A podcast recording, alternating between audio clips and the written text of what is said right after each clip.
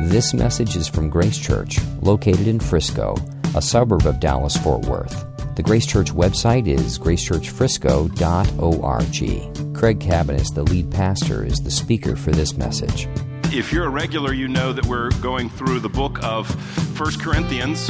And if you're new here, then uh, we're, we're glad that you're here just to jump right in with the study we're on today. This is typically what we do. We just work through passages of Scripture. So I'm not doing a message specifically on Palm Sunday. However, I will do Easter next week for sure, and we will do Good Friday Friday.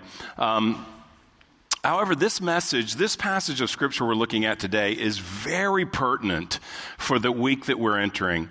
Um, and it's very pertinent because it really teaches us about not just having our eyes on ourselves and what Christ has done for us, but looking towards others who've yet to experience this kind of grace, this wonderful news that Jesus gives new life to those who trust in Him, and to really shape our hearts with a, with a care and a burden and a willingness to do whatever it takes to get that good news to them. So that's really what this passage is about. It's 1 Corinthians 9, verses 19 through 27.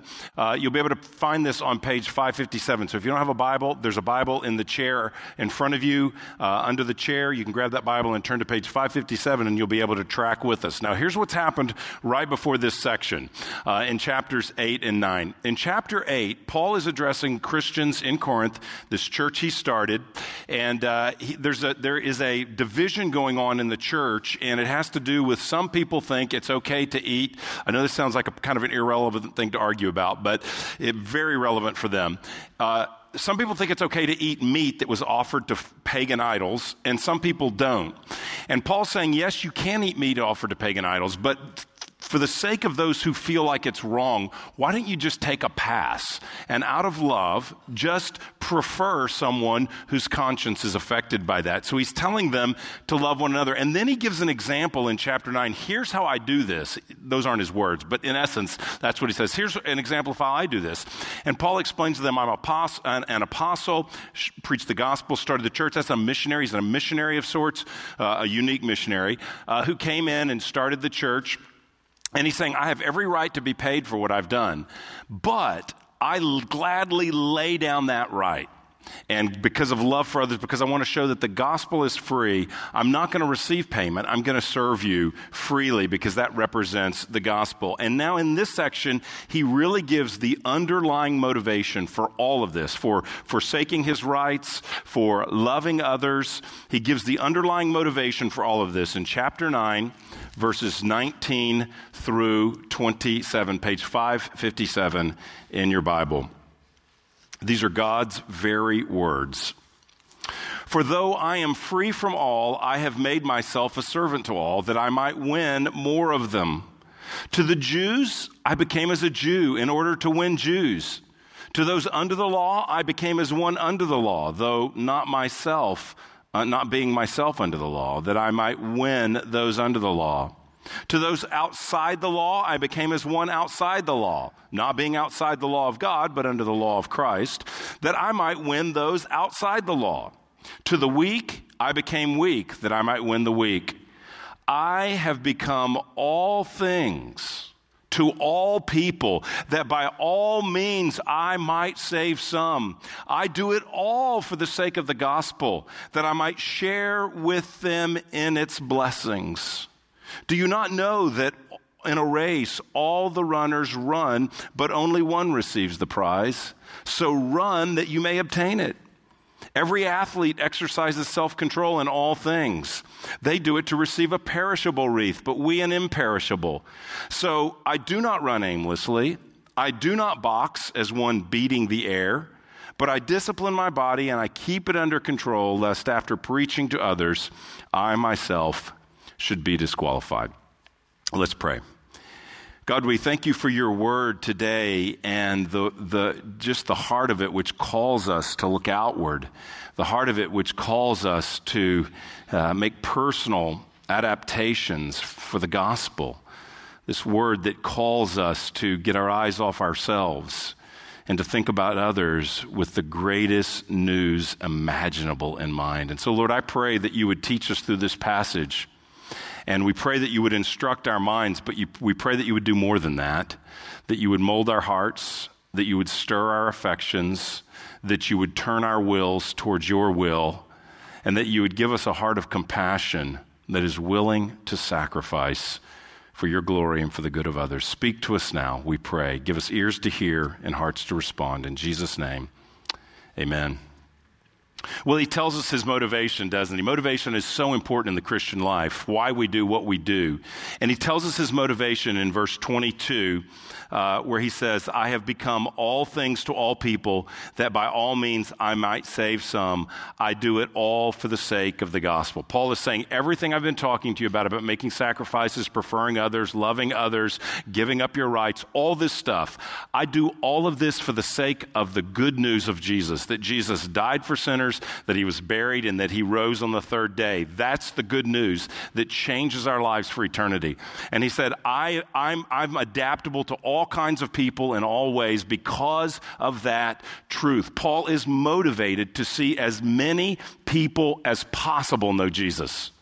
That's his motivation. He wants as many people as possible to get in on this glorious good news that he has experienced. He doesn't want to keep it to himself, he wants others to experience it. And don't you want that to be your heart motivation? Don't I want that to be my heart motivation? Isn't that why we're here as a church? Isn't that the root of our calling that we want to do whatever possible to reach people? We don't want to put barriers, unnecessary hindrances. We don't want to push people away. We want to, we want to call people to Christ and see as many people as possible know Him. And so, because of that, He tells us two things about how He, how he responds. Because I want as many people as possible to know Jesus, Paul would say, I am flexible with others and I am rigorous with myself. Because I want as many people as possible to know Jesus, I am flexible, I am adaptable, I am bendable in how I relate with others. But I am rigid, I am strict, I am focused with myself. That's what he says here. So let's look at both of those ideas. First of all, flexible for the sake of the gospel flexible for the sake of the gospel with others, rigorous for the sake of the gospel with myself. Paul is free, he says in verse 19. I'm free from all, but I have made myself a servant to all that I might win more of them. Now, chapters 8 and 9 have already shown that Paul lays down his rights. He ignores his preferences. He denies his own spiritual liberties out of love for others because he wants to win people to Christ. That means he wants to see them meet Jesus Christ. He wants people to hear and to, this is important, understand the gospel to grasp the meaning of the gospel, the good news of Jesus. He doesn't want to import barriers into that message. And because of that, he is adaptable to other people. He's talking about his methodology. Paul is winsome. There's something attractive about the way he relates because he understands where people are coming from and while never adapting the message, he will adapt his relatability so that they understand him. He will cross the cultural bridge to where other people are rather than standing back and demand that they cross the bridge to come to where he is. He is crossing the cultural bridge to connect with people. And so, how does that work? Well, he says, verse 20, to the Jews I became a Jew in order to win the Jews. To those under the law, I became as one under the law.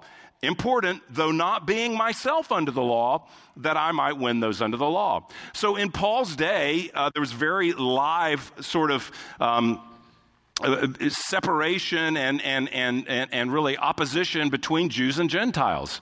A Jew was someone that uh, was part of the covenant people of God, followed the Old Testament law, and a Gentile was everyone else. And they were in a Greek culture, and so there were uh, Greeks who were Jewish, and then there were Greeks that were non Jewish in his culture.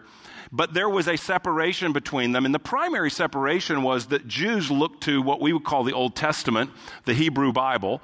They looked at that and followed the laws of the Old Testament, which seemed rather strange to the, to the Gentiles. They didn't understand, they didn't obey the same laws. And so Paul says, I'm preaching the gospel to everyone, Jew and Gentile alike. So when I am with Jews, um, I, will, uh, though I'm not under the law, I will honor the law. I, I will, I, I, will, I will come to them as one who is under the law. Now, when he says I'm not under the law, he's not talking about now that I'm a Christian, I don't care about the Ten Commandments and stuff like that. He's talking about the ceremonial law, the regulations that made Jews distinctive as a people. And so he's probably talking about here things like the Sabbath law, which is worshiping on Saturday, the seventh day of the week, um, and what you could and couldn't do on the Sabbath. Things like the dietary laws Jews didn't eat. Um, they didn't eat a number of animals that were uh, unclean, and uh, pork in particular, and but other things as well, shell, uh, shellfish and various things that they did not eat. So he's saying, when I was with them, uh, as long as what I was doing wouldn't communicate that this is the way to salvation, you know, as long as me doing this doesn't say this is the way to be saved, avoid pork and worship on Saturday, as long as it doesn't communicate that, I'll do any of that stuff. I will do anything, even though I'm not obligated to that, I will do any of those kind of practices in order to have an opportunity to tell them that Jesus is the Messiah. I'm not going to make a fight about all of those kind of things. And so, for example, he does optional things. In, in Acts 16, he's taken a young guy named Timothy as a, uh, as a disciple of his into ministry to reach Jews. Well, Timothy's dad's Greek, and so Timothy wasn't circumcised, which is part of the Jewish law. So Paul takes him uh, as an adult man and circumcises him so that when he goes among the Jews, there won't be a question about him. Which sounds like, as an adult Timothy became all things to all men. It's not like he was making the greater sacrifice than Paul in Acts 16, but that's, that's what's communicated. He was willing to do that so that they could reach the Jews, and there was no concern. Um, think about Paul in Acts everywhere is meeting with the Jews. Have you ever thought about this? Everywhere. We went into the city and we gathered in the synagogue with the people to preach the gospel. What was he doing? Well, he's worshiping on Saturday, he's honoring the Sabbath, he's walking through the Jewish liturgy and prayers, all those kind of things. He's doing that to preach the gospel. He honored that, and obviously, he would have he would have honored the Jewish uh, food laws. He wouldn't have gone to the synagogue on Saturday. He would have ceased from work like them to share the gospel when he's reaching Jews. He wouldn't have said, Hey, that was a great service. Everybody to my house for a pig roast. You know, he would have honored the dietary laws and eaten kosher when he was with them. Now, does that mean Paul believes that circumcision is necessary to know Jesus? Absolutely not. Does he believe you must worship on Saturday in the temple to know Jesus? No. Does he believe that you can only eat certain kinds of food? No, God uh, declares all foods clean in Acts, and Jesus says the same thing. So, no, he doesn't believe he has to eat a certain way, but he doesn't want to introduce those as barriers to them. See, those are matters that don't, those are, uh, uh, those are issues that don't really matter, and so he will go with what doesn't really matter so that he can tell them what really does matter. And if he ignores those kind of things or makes a big deal out of those kind of things, goes nuclear on those kind of things, then he has no opportunity to share the love of God with them. So he says, Look, I'm, I'm not under the law, but I'm happy to do that. Flexible. To those outside the law, he says, that would be to Gentiles, I became as one outside the law, not being outside of the law of God, but under the law of Christ. So I am under the law of Christ, but I, I was adaptable to the Gentiles who weren't under the law. So when I'm with the Gentiles, I act like they do. I relate to them. This doesn't mean he adapted to all their practices. He says he's under the law of Christ. He doesn't say to the idolater, I became an idolater, to the adulterer, I became an adulterer. He doesn't say that. He doesn't, he doesn't sin against God's word but he's also just entering their world where they are, speaking their language, connecting to them. It's a wonderful study to look in the book of Acts how he relates to Gentiles and Jews differently. So in Acts 17, he goes to Athens the heart of Greek wisdom and philosophy. And there he doesn't, he just sounds very different than when he talks to Jews. He says to them, Hey guys, I walked in today and there are statues everywhere. I notice you are a very religious people. He didn't start with, everybody's going to hell here. I saw the idols, and I don't approve of any of them. He starts with, hey, everybody's very religious here, I noticed. And as a matter of fact, there's a statue out there, or there's a platform out there that says, you know, to an unknown God. You're even worshiping the God you don't know. And guess what? I'm here to tell you about that God today. Boom, he takes an entryway right into their culture. And in that speech in which he tells them about God, he quotes Greek poets. He says, Your own poets say. He's using the language of poetry, the language that would be in our culture, perhaps the music of the day or something. He connects with them where they are. He didn't say, Whoa, what? Did somebody say a Greek poet? Ah, I don't, I don't want to hear about that. Oh, that, I don't want to hear about No. He, he connects with them on that. See, he reaches differently. To the weak, he says, I became weak. Now, this may be the weak of chapter 8, those who were afraid to uh, eat meat offered to idols. That, so he could mean when I'm with them, I don't eat meat, but uh, which he wouldn't.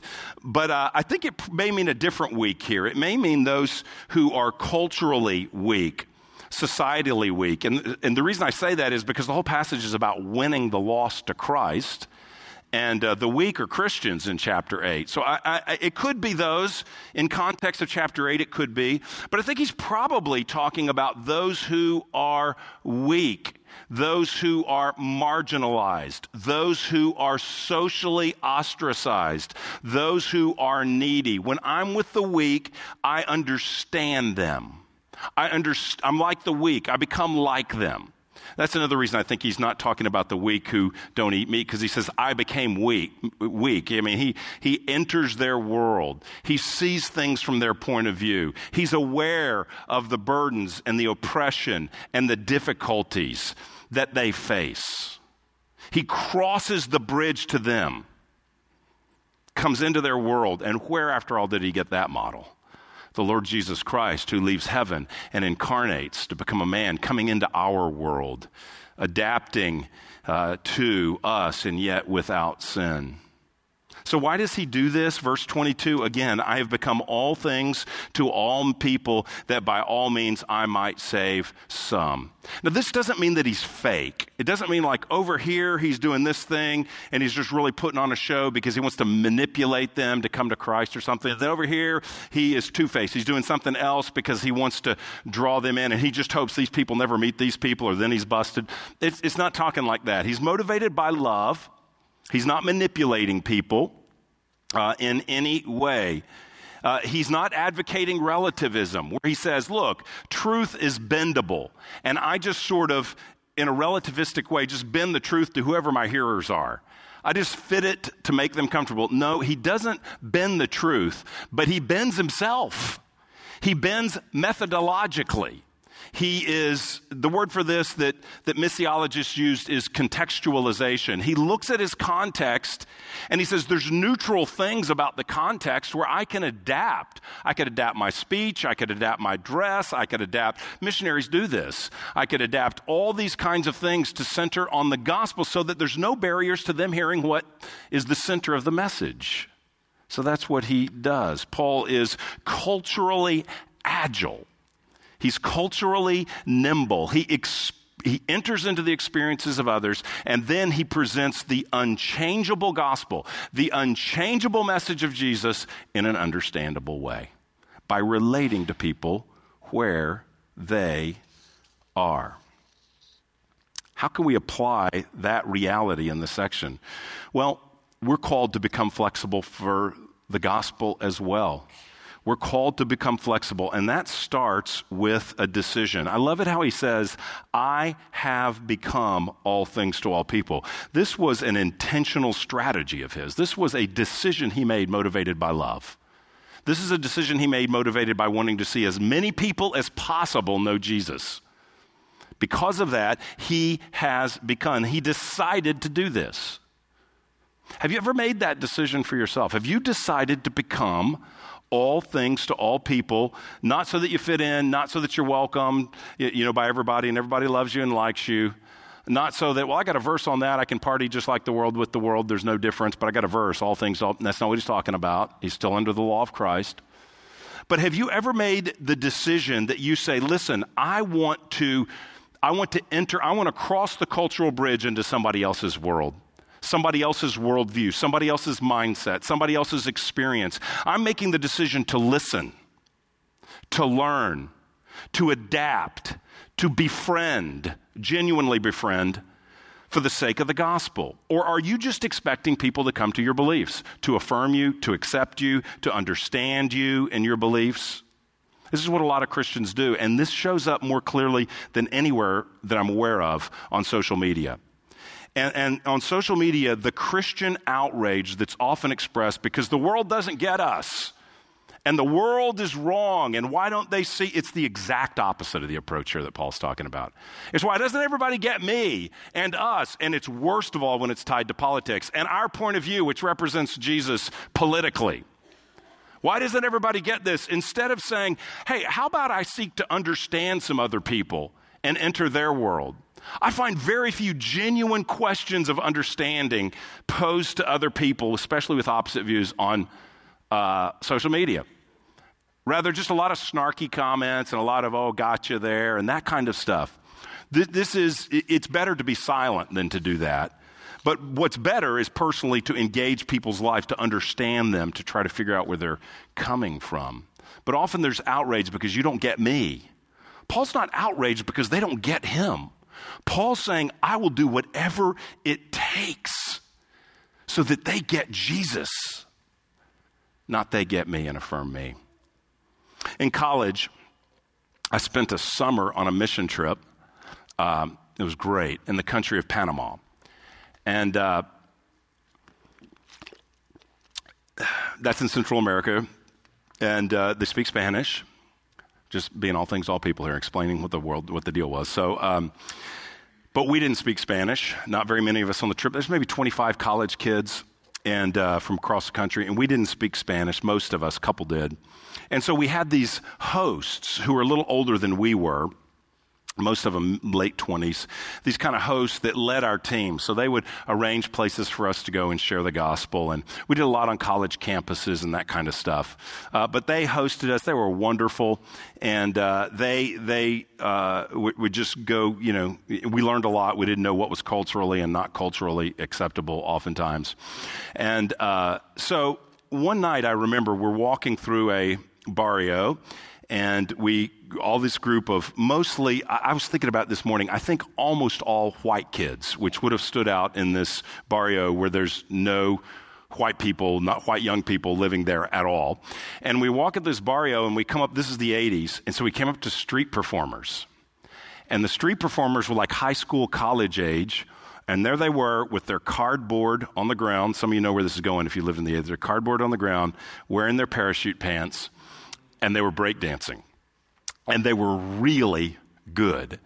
And so our group was fascinated. Then Barrio, here's these, here these kids that are doing this uh, tremendously acrobatic, you know, rhythmic moves that we were amazed by what they were doing. So we instantly went up to them and started sort of engaging them and uh, talking to them and cheering them on and rooting, you know, really, really enjoying what they were doing, which was something none of us could do.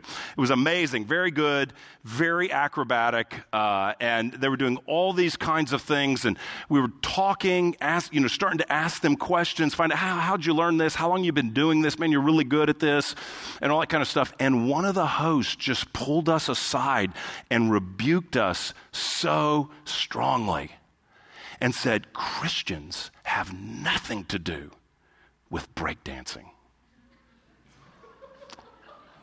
And I said, Really?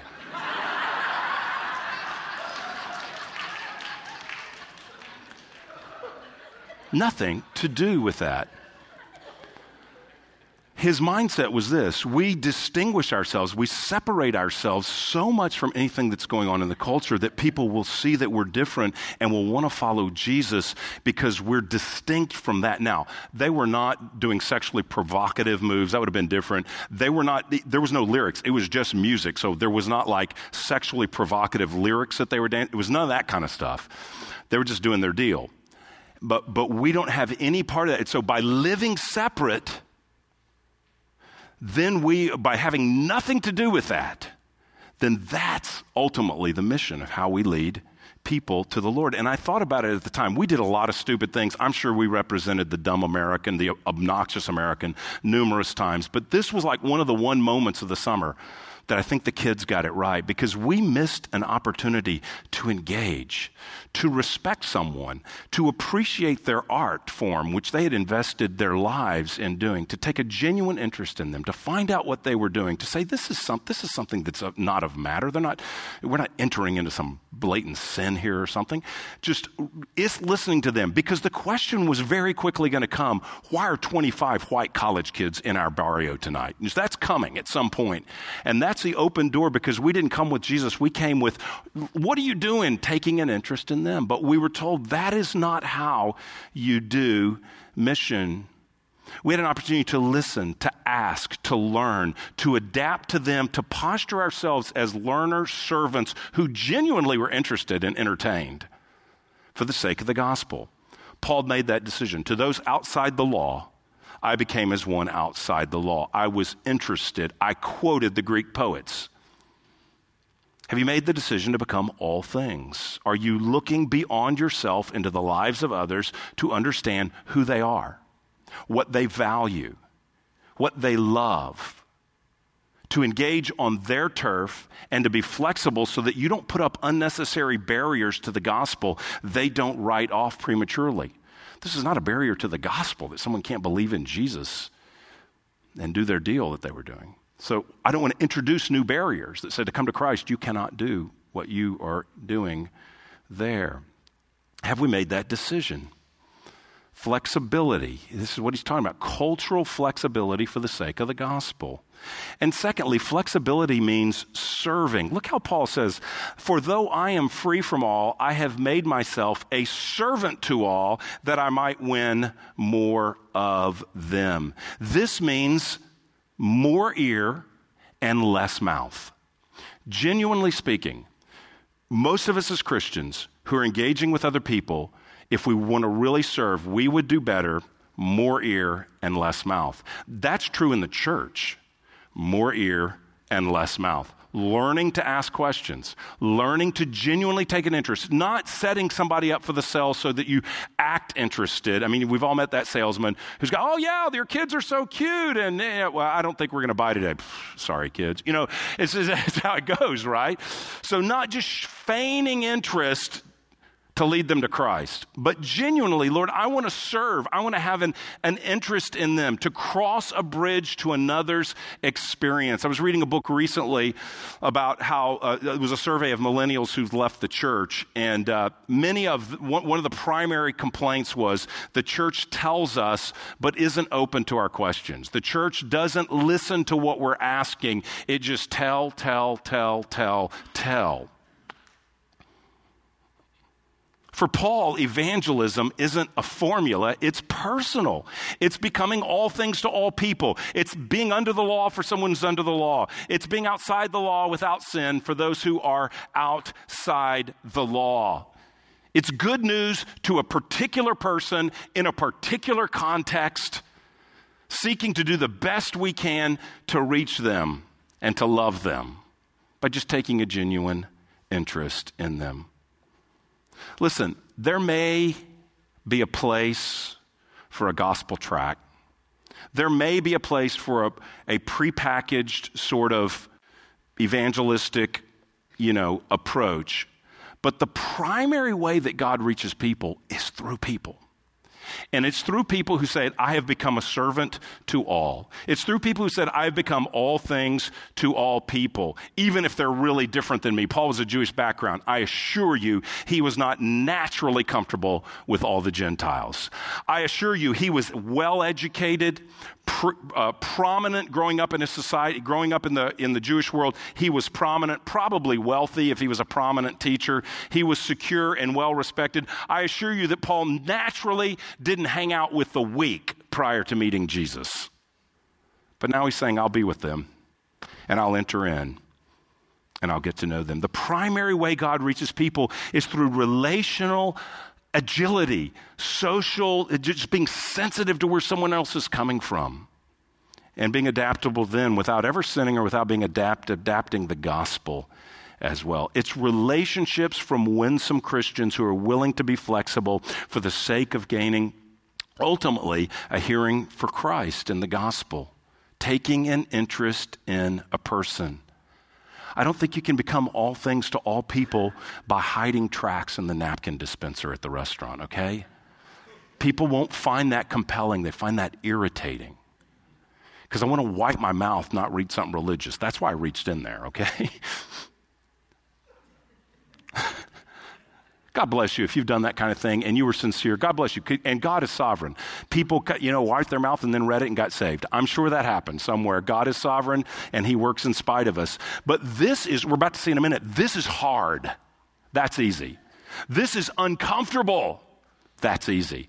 Listening and holding my tongue. Wait, wait, wait, wait. Listening, understanding, caring. Very hard. Tell, tell, tell. That's easy taking an interest, becoming all people, all things to all people. We want to learn and enter their world. Commentator Stephen Um, who wrote a commentary on 1 Corinthians on this passage, he says this Can we, this is what he's saying, Paul's talking about becoming all things to all people. Can we see from others' point of view? Do we get the hopes and fears of our neighbors? I might add, do we even care? But do we get the hopes and fears of our neighbors? Do we know what troubles those around us regarding Christianity? Do we know what troubles those around us regarding Christianity? We know what their, their barriers, their problems with the faith is. Can we speak in ways that people understand, or are we so entrenched in a Christian world that we don't really know where others are? That's a good question. Do I really understand and engage with people. So sometimes we may have a brief encounter with someone that opens up the door to share the good news. That's fantastic. Certainly, we can have a brief encounter with someone, hand them a card, and invite them to church. Fantastic. That is great. Wonderful. Do it. May we all do it far more, but the bulk of our prayer and the bulk of our effort should be in knowing people that God has placed around us so that we know them well enough, we enter into their life well enough that we're answering the questions that they're even asking. We've taken time to not do a sales pitch, but to find out what is, what is their life like? What burdens them? What questions do I, they have? And that's why I love the bridge, the class that's coming up in two weeks. And if you're investigating the faith, I want to tell you how you'll be treated there. And if you're inviting someone, I want to tell you how you'll be treated there. Because it's really, I mean, I've never heard Rob say this, but I think it's based off this pas- passage, the methodology. Because what happens is we come and we have a meal together. Not the Christians and the non Christians, the humans who are hungry. We come as all people having a meal, doing something normal together. And the whole conversation isn't, do you know Jesus? Eh, just having a meal. Then there's a talk on a topic that not everybody is equally asking, but many are asking that question, the most common questions in our culture that are being asked. And then there's a breaking in a small group for dialogue in question and answer, where anybody is free to ask any question without being looked down upon or sneered at or, you know, mocked or anything. Any, it, there's a respect, there's a civility which is completely eroded in this culture, in the current political climate, etc. The civility in this culture is, is gone. Just having a civil conversation with people who have different points of view, that's stellar in this day and age. So there's a conversation, and then what? Guess what? We do it again next week. So there's a building of relationship with the same people in the same group, getting to know them each week as they hear about the truths of Christianity. And as they take the questions that they have in terms of what they hear, not what we tell them they need to be asking, but the questions they have are then uh, sought to be, you know, helped in a sensitive way to seek to serve them. I think though it is a programmatic approach, by that I mean we meet at the same time every week, so there's a, a bit of a, an organization to it. But though it's a programmatic approach, I really do believe that it's geared to bring the good news in a way that I've become all things to all people. Because really, what stirs the discussion is the question of the person who shows up to ask. So, if you're an inquirer, come. You won't be beat over the head, beaten over the head. Uh, you know, you'll be loved. You'll be given clear answers won't apologize for Jesus or hide the Bible or anything like that. But you, you will be you will be handled in a very respectful we'll come alongside and, and we'll learn from you i don't i don't anticipate that we have all the answers So we're there to learn as, as those participants are learning as well. But this requires us to make a decision to serve. Paul says that's his mindset. Now, here's what blew me away about this passage. Because I want as many people as possible to know Jesus, I'm flexible. Jew or Gentile, strong or weak. Flexible. Here's what I wasn't anticipating. Because I want as many people as possible to know Jesus, I'm rigorous with myself for the sake of the gospel. Verse 24, do you not know that all in a race, that in a race all the runners run, but only one receives the prize. So run that you may obtain it. Every athlete exercises self-control in all things. They do it to receive a perishable wreath, but we an imperishable. So I do not run aimlessly. I do not box as one beating the air, but I discipline my body and keep it under control, lest after preaching to others, I myself should be disqualified. We have, in my hearing and my understanding and my teaching, my experience, always understood the running image and the boxing image as descriptive for the overall Christian life. We have always viewed that as something that has to do with my sanctification. So, my exercise, so like a, an athlete would train exercise and eating right, that might be Bible and prayer, spiritual disciplines, and that kind of stuff. That the Christian life is self denial of myself, just like a competitive athlete. And all of that's true, and Paul uses that image elsewhere. But if we're going to be honest with the context, what Paul is talking about here is he is talking about, I become all things to all people so that I may win some. And I do that like I'm in training as an athlete.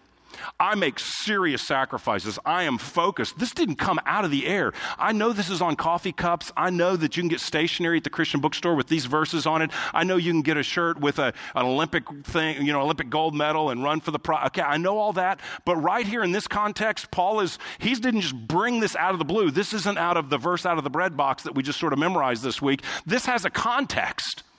And while it is true that the Christian life is self denial and that it is a training, while all of that is certainly true, the context here is well, the ESV Study Bible says it great. Here's how the ESV Study Bible summarizes those verses. Like an athlete, Paul has a single minded goal to bring as many people as possible from whatever station in life to faith in the gospel. The illustration is an athlete does this with focus and sacrifice. And in the same way, I live my life with focus and sacrifice to bring as many people as possible to the gospel. And that's hard. That requires endurance. That requires saying no to myself. That requires being faithful. That requires living a life that is somewhat rigorous in self discipline. Well, I don't understand. How, how is bringing the gospel to different people like the disciplined training of an athlete? That makes no sense to me. Well, I'm glad you asked that. A guy I quoted earlier from his commentary, Stephen Um, this is what he said about this. Very good. He said, his point that was that, now listen to this, that discipline is absolutely essential, not to our progress in the Christian life, but to our witness in the world. Here is the reason why. It is so much easier for a Christian to retreat to his safe enclave instead of staying in the world. It takes a lot of work an intentional focus to know one's neighbors and the broader culture, to feel their hopes and to discern their questions.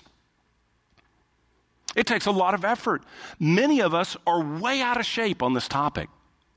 Way out of shape. We may be physically fit, you may be spiritually fit in the sense that you are reading your Bible and praying and growing in holiness, but you may be flabby as all get out on this topic of discipline, focus, and training to know my neighbor, to care about somebody else, to know Jesus, to leverage my finances, my gifts, my home, my time, my, my mind whatever I have, my hands to serve others, whatever I have, all things, all people, that by all means we may win some. Now, I would massage what he said a little bit. I do think what's being said here applies to the Christian life more broadly, and Paul uses the imagery elsewhere. But the tightest and first application, I do believe, is that. The commitment he describes to be all things to all people for the sake of the gospel involves discipline. It's a focused approach to life where we view all of life as mission with the gospel. Isn't that great? It's not just this one section of my life. It's like I'm intentional. He says, I'm not running aimlessly. That's like you're in a race and the starter's gun goes off and you just jump off and kind of start running over here and over there and over there. You're like, whoa, that's, that's aimless running. What are you doing? This is the track goes this way. He says, I don't shadow box. May mean one of two things. It may be like boxing in the air like uh, you've seen people do that, like air guitar, air box, whatever, just doing that in there. Or it may mean, it may actually mean being in a match and just missing people, boxing and missing.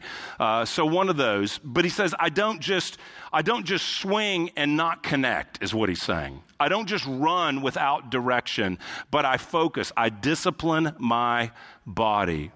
He's saying it's so serious. Here's what he's saying. There's no days off on gospel witness. You don't get to go to work this day and say, My witnesses doesn't matter. I'm taking a pass on representing Jesus in the office today. I'm taking a pass. I mean, come on. Don't we get a cheat day on a diet? This is my cheat day with the gospel. I'm going to act a fool in the office this week and do whatever I want. No, there's, there's no days off on gospel witness. That's, what he's, that's why he's saying, I'm rigorous about this.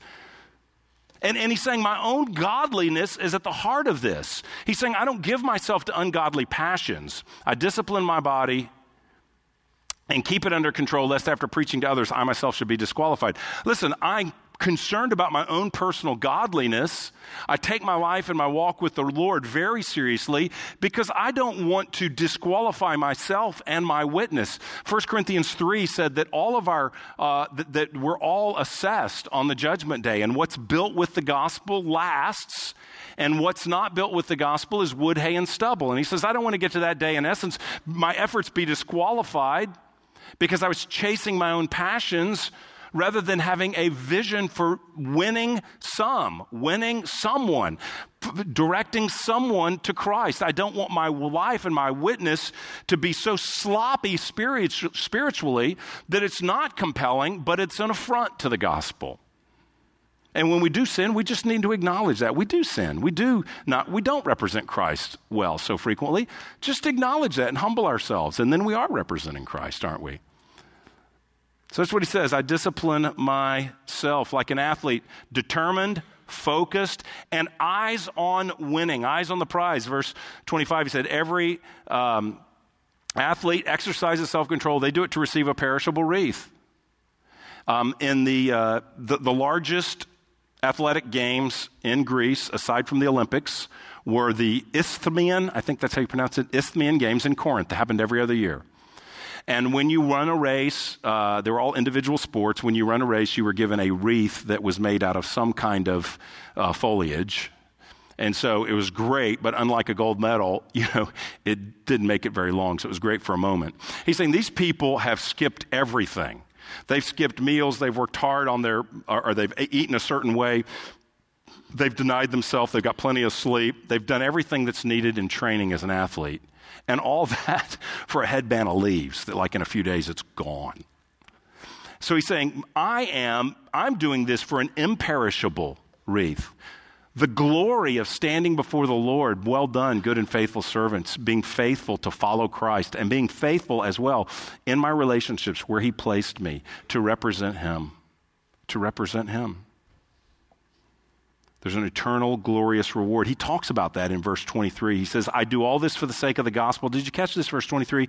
I do, all, I do it all for the sake of the gospel that I may share with them in its blessings. Why do I do all this? I want them to experience what I've experienced. Isn't that glorious? That's the glory, is that someone else would know Christ and we'd celebrate him together. Wasn't it worth me foregoing that thing? Wasn't it worth me inconveniencing myself and cleaning up and having them over? Wasn't it worth taking that person out to lunch at work? Wasn't it worth taking a project off someone at work, loving them, caring for them, extending myself for them? And one day that led to an opportunity to share the gospel with them because I postured myself as servant of all, becoming all things to all people, that people would know Jesus. How do we respond to this? Well, I've already mentioned some responses. I think we ask ourselves some hard questions. I think we also, well, if you're here and you don't know Christ, you believe. believe. If this passage says anything, this doesn't explain very much about what Jesus did. It explained about the motivation of why Paul told people about it, about him. Jesus died for our sins. We're all sinful. We're all separated from God. Jesus died for us. He took our sins upon himself. God judged his own son for our sins. And if we will believe in Christ and what he did for us in his death and resurrection, we can be forgiven and receive new life. It's glorious, good news. It's so compelling that Paul says, let's turn my life upside down. He'll ultimately die for that reality. Ultimately die, as did most of the apostles. They saw the resurrected Jesus, and it was so, he was so real. It was so glorious. It was, eternity is at stake. This wasn't pick your team, pick your religion for this life, whatever works for you. This is eternity, either with Christ in heaven or separated from him in judgment in hell. So Paul was willing to give his life. Paul was willing to say yes to anything that would serve someone else and no to himself. I love this. Paul was willing to train like an athlete so that everybody he knew could meet Christ. What does that mean if you don't know the Lord? That just means it is absolutely worth it to know him.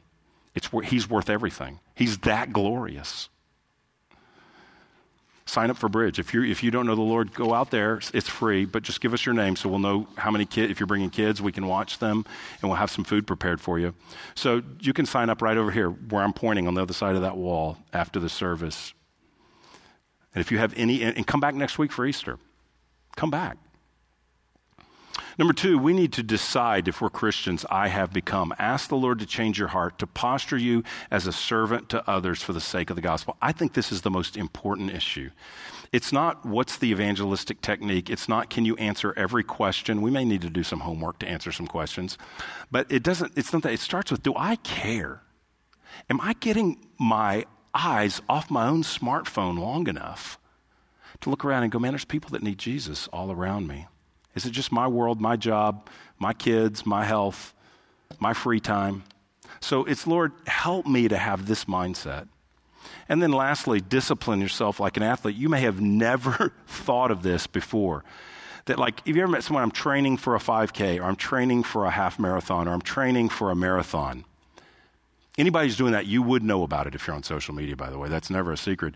Um, so, Oh, I love you if you're doing that. I love you. I'm not thinking of anybody in particular. So I, I just generically, there are people that do that. Um, and I always want to do every time I see somebody post, I ran this much. I always want to post a picture of a bowl of ice cream. I ate this in four minutes, but I, I didn't do that. So uh, hope you enjoyed your run. I work out, so I'm I do. I, I do. Uh, so.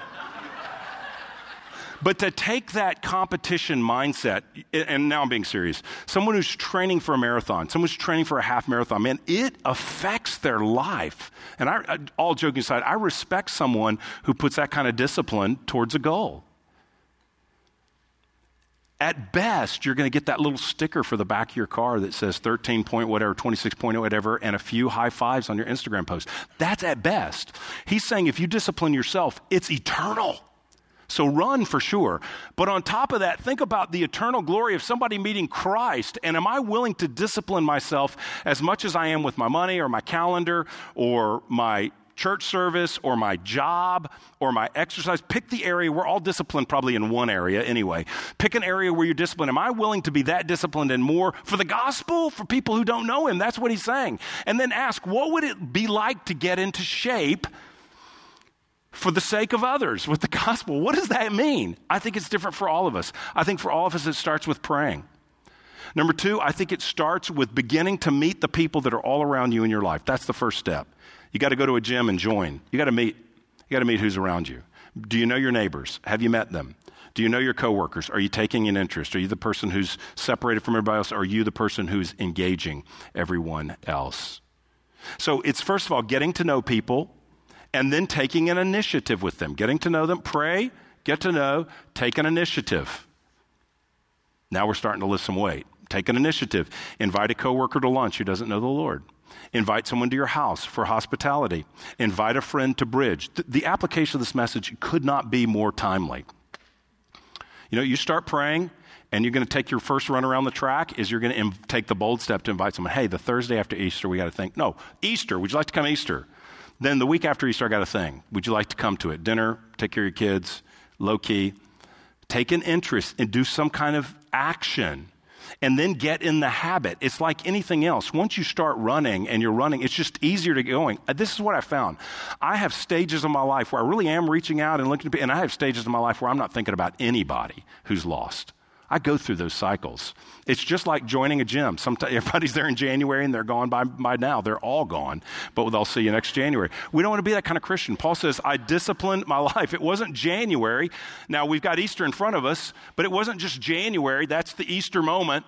But it was, I disciplined myself after that. I prayed. I invited accountability. I asked other people to pray for me.